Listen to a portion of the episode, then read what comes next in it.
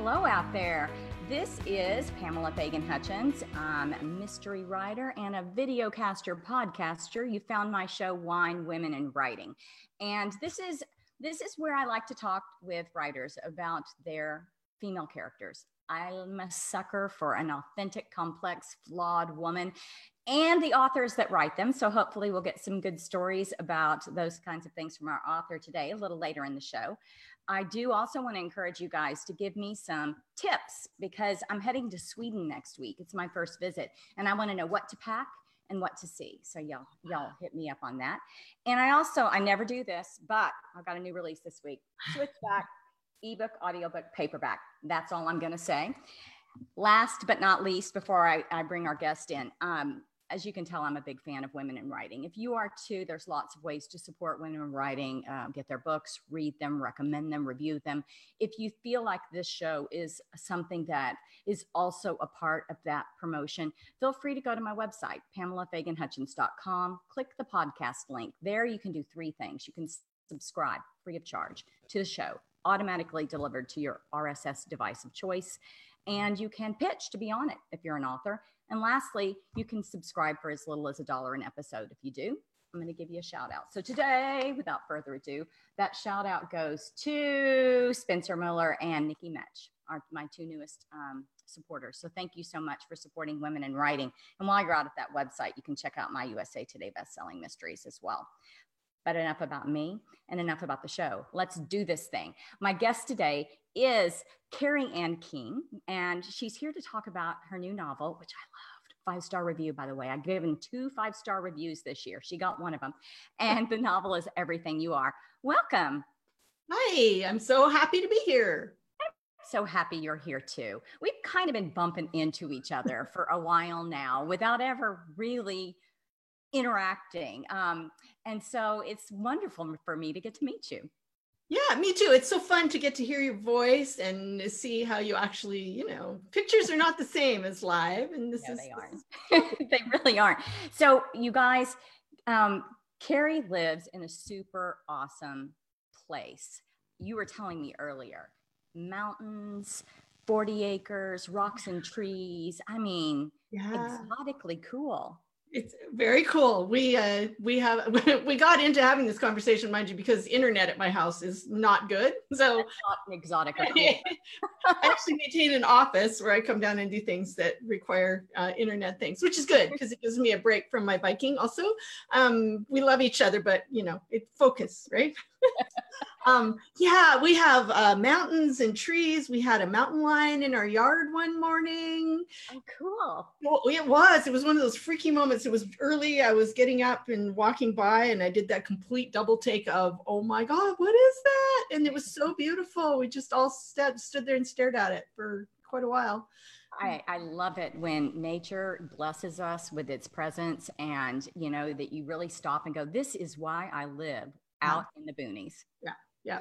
And now, not only does she live in a really cool place, but she's also, I want to call it multiple personality disorder. She's got multiple author pseudonyms. You've got multiple things that you do in your author world. Tell us a little bit about this this grab bag of Kerry the grab bag of Kerry. Okay, so me, authentic. I'm always me. I no matter who I'm being, it's just little fragments, facets of, of the me, right? Um, my, I'm really Kerry Schaefer. That really is my name. And as Kerry Schaefer, I write fantasy and paranormal mystery. And I'm super excited about that, Pamela, because I just got some rights back and um, in the process of re-releasing Indie, um, a series that I adore that is seriously underread. And I'm hoping to, I, anyway, I'm super excited about that. So Dead Before Dying is now available ebook and audio and going to be um, print shortly under my new cover. And yes series name or is that the, the that's the first book. The series name is shadow valley manor mysteries. Shadow valley manor. Okay um, they feature a super strong female lead that is turning 60 she's older. It's kind of mrs Pollifax meets amelia peabody meets uh i don't know um i'm trying to the words are going out of my head. Anyway it's fun and it's a little scary and there's a cast of characters that is uh, quirky and awesome and it's just so much fun so. Okay cool. So if i forget that i'm going to email you because i've got to make and so then in your other persona your other author persona the kerry anne king, king. Um, that you're here today you write more what would you call it um, well, technically, it's women's fiction is the genre. Um, psychological drama, probably mm-hmm. family drama. I was just discussing this with my Viking this morning. Is they, my books tend to fall a little bit between um, really extremely emotional and dramatic, and a little bit more light and fluffy and chick lit. And they're they kind of fall. I like to bring in humor and really really strong issue driven um, fiction and kind of wind those things together with some quirky characters usually. So that's very fun for me. I love that you do that. Yeah. And so with your okay, I have to ask Viking. I'm getting a picture of someone large that loves the water with a lot of facial hair. Is this close? Two out of three. Not crazy about the water. we have the facial hair, and he is, yes, a large, blustery, um, totally uh, soft in the middle uh, man who I adore. Um, we do have a tugboat, by the way, but it's on land, not in the water. So what do you use a land a land based tugboat for? Might I ask? It's, just, it's so freaking cool. We, we, had to, we, had to, get it because I mean tugboat, right? in the mountains. yeah, it's it's on our property overlooking the draw. Actually, um, my King is also the um, son of an architect, and he's. Mm. Very, very creative, and he is going to transform it into a little place, a hangout place where I can go sit and write, or we can sit and have a cup of coffee or whatever. So we have plans for a big deck and a roof and, you know, all kinds of things out there. So, so there might be like some kind of like fantasy with, you know, the, the mountains and water and boats and mythical creatures, Vikings or something in it. If you write it there, who knows what muse will hit you? Who knows? Who knows? sorry and then you asked about all myself. So my other my other self is still a kerry schaefer thing but i also do um, writer mindset coaching. So really just getting that shift toward um, not being at war with your inner critic. I, I really am opposed to that whole idea of silencing and shutting up your inner critic. I, I did a web search the other day and i was actually appalled at how many um, blog posts there are about that. And really you guys it's part of you that voice inside you, it's you. So if you're trying to shush it, silence it, then you're at war with yourself. So I'm really all about making peace with your inner critic, forming an alliance and working together because there's stuff there that will help you instead of sapping your energy by totally trying to shut it down. So I love that. And now is that recently you did a cruise? I did. I want to hear about the cruise. Did you, do you did you do that um, that kind of coaching on the cruise? Is that I I did get to speak on the cruise. Primarily the cruise. Um, we had Alexandra Sokoloff on the cruise, and if you don't know this lovely woman who writes thrillers, also she has a really awesome um, writing approach that I love. Um, and usually I don't like anybody's writing approaches. It's built off of um, movie stuff, so very cool, and that that was great. But I did get to speak on um, basically working with your inner editor. We called it editor instead of critic, and also a little bit about mindset and marketing for writers, because that's a really big thing for me. Um, if you can get past that, I have to, I hate this, I'm scared, I suck at it, then you're open to something that might work for you. Whereas otherwise, we just tend to go really small and not do anything, right? Because it's too yeah, exactly. The fear of failure. It's bigger yeah. to me than the fear of missing out. You know, yeah. it's yes. the big one. Now, and you also, and this is how you and I started to orbit into each other. Yeah. podcast on yeah. creativity. Um, and so that's pretty cool. It's it's super fun. I um I had been thinking about doing a podcast, and when um, Pam Stack asked me if I wanted to do a podcast with authors on the air, it was like this opportunity of it was one of those oh my god moments where am i really going to do this? And it's like yeah okay but i told her i'm just going to do like really short and i'm just going to talk a little bit it's just going to be me and i'm not interviewing anybody she's like, okay. And then she just kept nudging me, you know, there's this person you would love to interview. It'd be so, anyway, it is. It's so much fun. I love meeting the authors that I meet and reading books that I never would have read and just talking to people that I never expected were going to come across my path um, and learning from them new creative stuff. So fantastic. I found that I, I, am more effective and more time managed when I try to stuff this kind of thing into. Like I thought I had no time. Oh, Pam, I can't do this. I can't do this. Okay, I'll do it once a month. Okay, right. you know that kind of thing. And it's like I can do as much as I need to if I just eliminate some of the, you know, stuff that doesn't matter.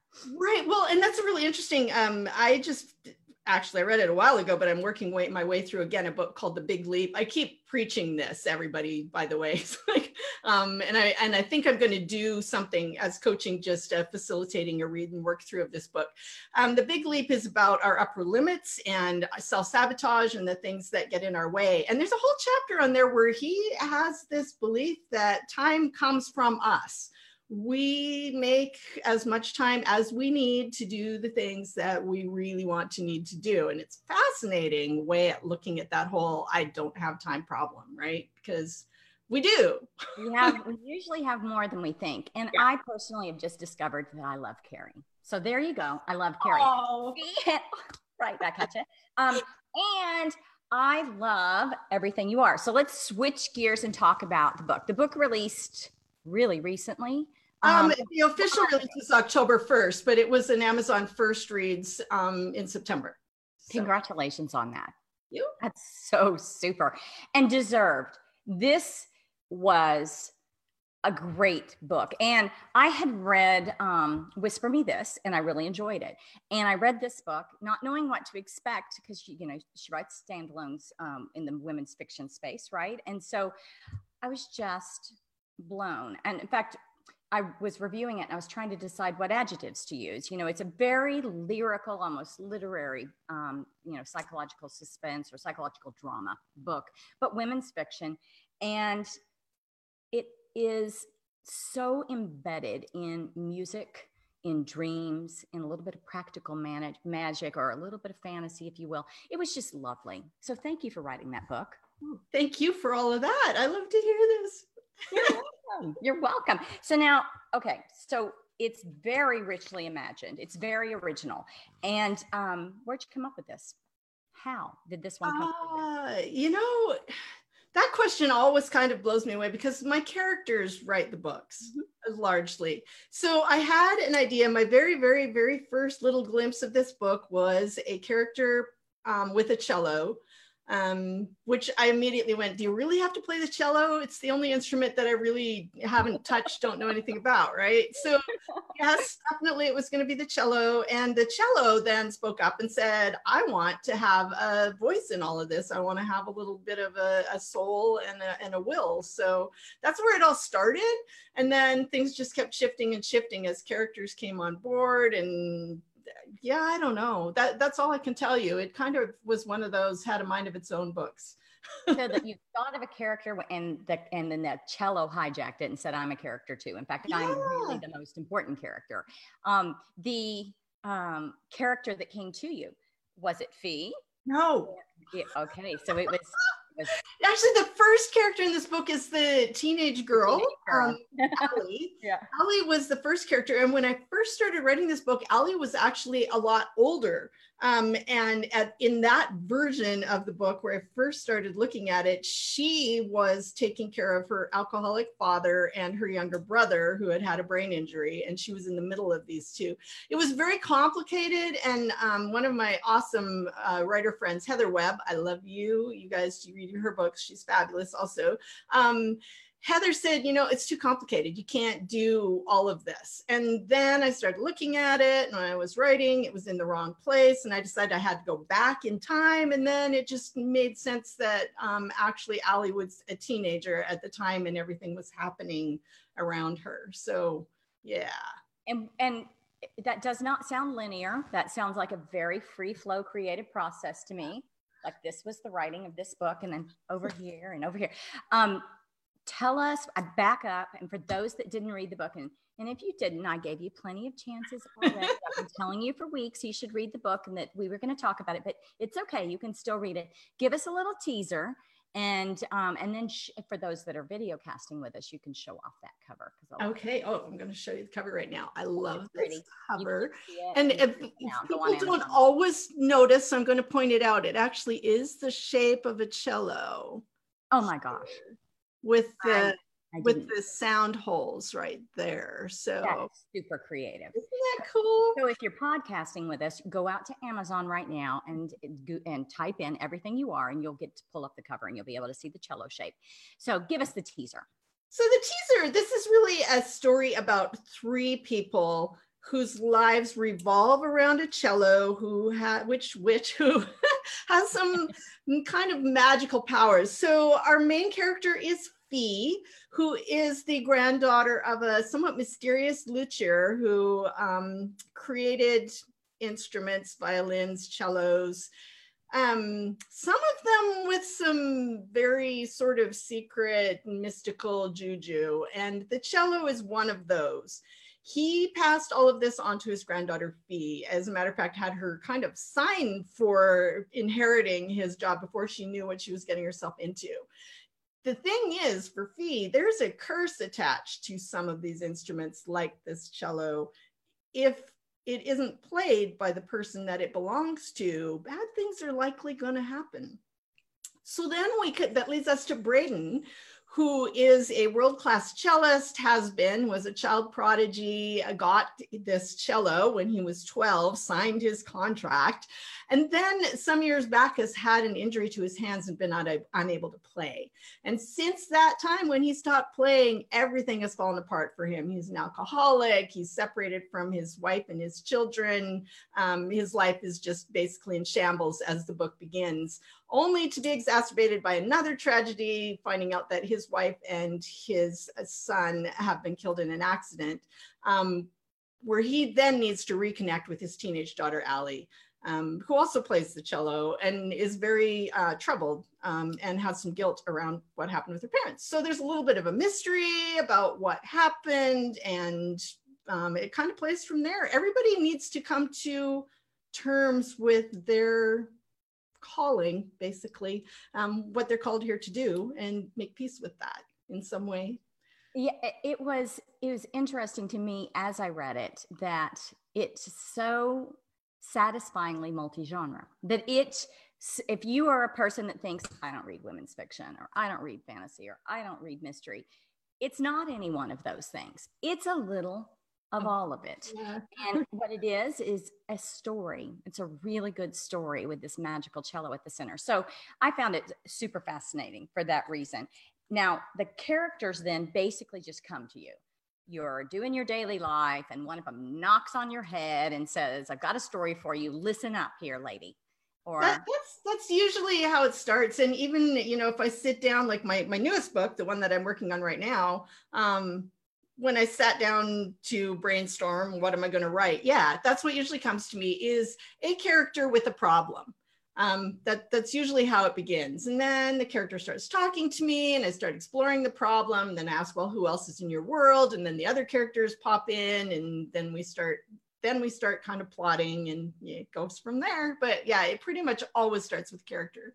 Do you do any actual, um, you know, fingers to keyboard or pencil to paper plotting, or do you follow the muse? Um, I I follow the muse, but I have what I call signposts. So I got from um, my current method. I'm going to look at Alexandra Sokoloff's because I, I, like what she what she was saying. But um, I do a thing that I got from uh, a guy named James Scott Bell, who's fantastic. Mm-hmm. Um, so I have 12 signpost scenes that have to happen in a book and one of them is a mid-stakes raise and then you know the and the from one world into the next. There's all these kinds of things that i'm looking for but i start writing with my character and then i kind of watch for well i'm at this point in the book this thing needs to happen what form is that going to take? Um, so that's that's kind of the plotting that i do. Although as you know if a book is under contract or to get the book under contract you have to write a synopsis. So Sorry for laughing, but that's like always the nightmare. It's like you want me to sum it up. yeah, well, especially for those of us who are not plotters, because you're at the beginning of the book, you don't know all this stuff yet. I don't know my characters, and I'm gonna create this storyline that kind of makes sense. So, fortunately, my current editor, Jody, knows me. she just knows. She's like, you're just giving me an idea of what you're gonna do, and I, I see that, and I'm good with it. So. The caveat is this is all subject to change. Yeah. All subject to change. Yeah. As of right now. Yeah. I love it. So, what are you working on now? Are you working on things in the women's fiction world? Are you going back over to your I'm doing everything? That's the that's the awesome part about um, currently not being um, employed by anybody other than myself uh, because I, I can make time. So my current thing is I'm working on developmental edits for next summer's um, Lake Union Women's Fiction book, which is called A Borrowed Life. Borrowed um, Life? A Borrowed Life. Borrowed, okay. Borrowed. Borrowed, Borrowed. gotcha. Yes. It features uh, a, a middle-aged woman who is very controlling, very religious. Um, pastor husband has just died, and she is looking to um, really recover herself and find a new life for herself. So she realizes that she's been living a borrowed life. That's where that title came uh-huh. from. That the life she's been living is really not her own. Um, and there's some fun thing that fun things that happen in there. The the fun dynamic for me with that one is her adult daughter wants to keep her the same and not allow her to change. So the conflict really revolves around those two. Um, as always in my books, there's also a you know a little romantic subplot because I love the romantic subplot. And then I, I've, I have a new idea which I'm working up and pitching, and hopefully um, my publisher is going to want that one. So I can't talk about that yet because it's and um, I am uh, currently in the works of revising the second book in my Shadow Valley series uh, so I can get that up on ebook. And then I'm going to write a new Shadow Valley mystery as Kerry Schaefer. So that's exciting. That's yeah. very exciting. Um, the um, uh, blanked out, but I would, I am very, very intrigued by the plot line with um, the borrowed life for next year. I think that's going to be cool. I like a little mother daughter tension myself. Oh, I know what I was going to say. I could, well, having read women's fiction from you before, definitely the romantic subplots are there, but I could have told you guys that she would have them just by reading her, bi- her bio. Just the way she calls her husband the Viking with so much affection. it's like, there's romance in her life. How does she not include the dynamic of love in her book? She, the answer is she can't help it. I, I can. And you know, thing about the Viking and the borrowed life actually is a little close to home for me because I did grow up in a very um, very strict religious background, which I have stepped out of. And I did lose my um, husband uh, just before I turned 40. So there were some elements of that book that were very close to home. Um, and I did when I met the Viking. Yeah, it, it, was a whole new, you know, a whole new life. And um, he is, um, my I it's funny. What do you what do you call somebody that you're not married to anymore because they're dead, right? I mean, sorry. I, I, don't know that it ha- has a name, but I, it's you can't you can't call him your ex. I, I sort of call him my dearly deceased sometimes, but um he did not. You, you love them. They're they're still they're a loved person. You know, sure. it's but um, he was not a reader, so he was not a supporter of my um, of my writing, uh, and he was a musician. So there are some things in everything you are that actually came from that life because I understand that obsession with music. yeah, you've lived that. So I'm hearing some things that you've lived here before that are appearing in your books that I I love are coming out, and and so when you're putting your characters together and you're you're creating those the dualities the flaws and the beautiful parts that make us human um, do you find that you pull from people you know in your life? Are you a researcher or do you a studier of people or, or how does it work for you Oh, I'm always a studier of people. I, I research if I have to. It's not my favorite thing. I like to make stuff up, really, honestly. My favorite thing is to make stuff up, but I do research uh, for details when I need them. Um, I am also a mental health counselor um, and a nurse, and I have worked in a lot of different environments with a lot of different people. I've also been a crisis mental health worker. So I when you're working with somebody in crisis, they're wide open and you see these dynamics so clearly. And so um, when I build my characters, they're not based on really anybody in particular. They're just mm-hmm. things that I've seen, observed, felt, been emotionally impacted by. And yeah, I bring in little bits of myself into every character because I look at the character and I think, well, if I were this person in this situation, how would I feel? How would I react? And then I can bring in some little life elements that make them more grounded, more real, and more alive. So I, I always do that. that. And I totally, I now remember that I'd seen somewhere about your background with crisis and, um, you know, et cetera. And that makes total sense. You know, when we think about what it is that makes us turn pages, it's not that someone is living the most perfect, you know, peaceful life. It's the crisis that they're experiencing, the escalating crisis, the escalating tension. And that, of course, means you have to be a, a, a somewhat of a student or expert in how people react under pressure and stress. Right. It's interesting. When I was out leaving a review for your book today, seeing some people talking about that there was some foul language in the book. Yeah. And I thought, and, and first of all, I think those people don't read books. They go out and look for reasons to leave reviews. I've had those as well, where it's like, you didn't even read the book. But anyway, I digress. I loved that in your book, Fee was raw and she was real. And so, you know, so is Braden. But I loved that you got the unfiltered truth. You didn't feel like a character was hiding and pretending for you and trying to put on a, a mask or a role. And so if that's your jam, guys, you'll really love this book because these characters, um, you feel their pain and you feel also their hope. Yeah, and, and I would like to point that out because this book it is it is emotional. It's totally an emotional. Um, it will take you through the ringer. Mm-hmm. But but my books always have that little bit of humor and hope at the end. I, you know, I do not like to leave things in a dark place. I, I believe in that. And I've been through the dark place with people. And so I know that it's actually possible. That's not fantasy.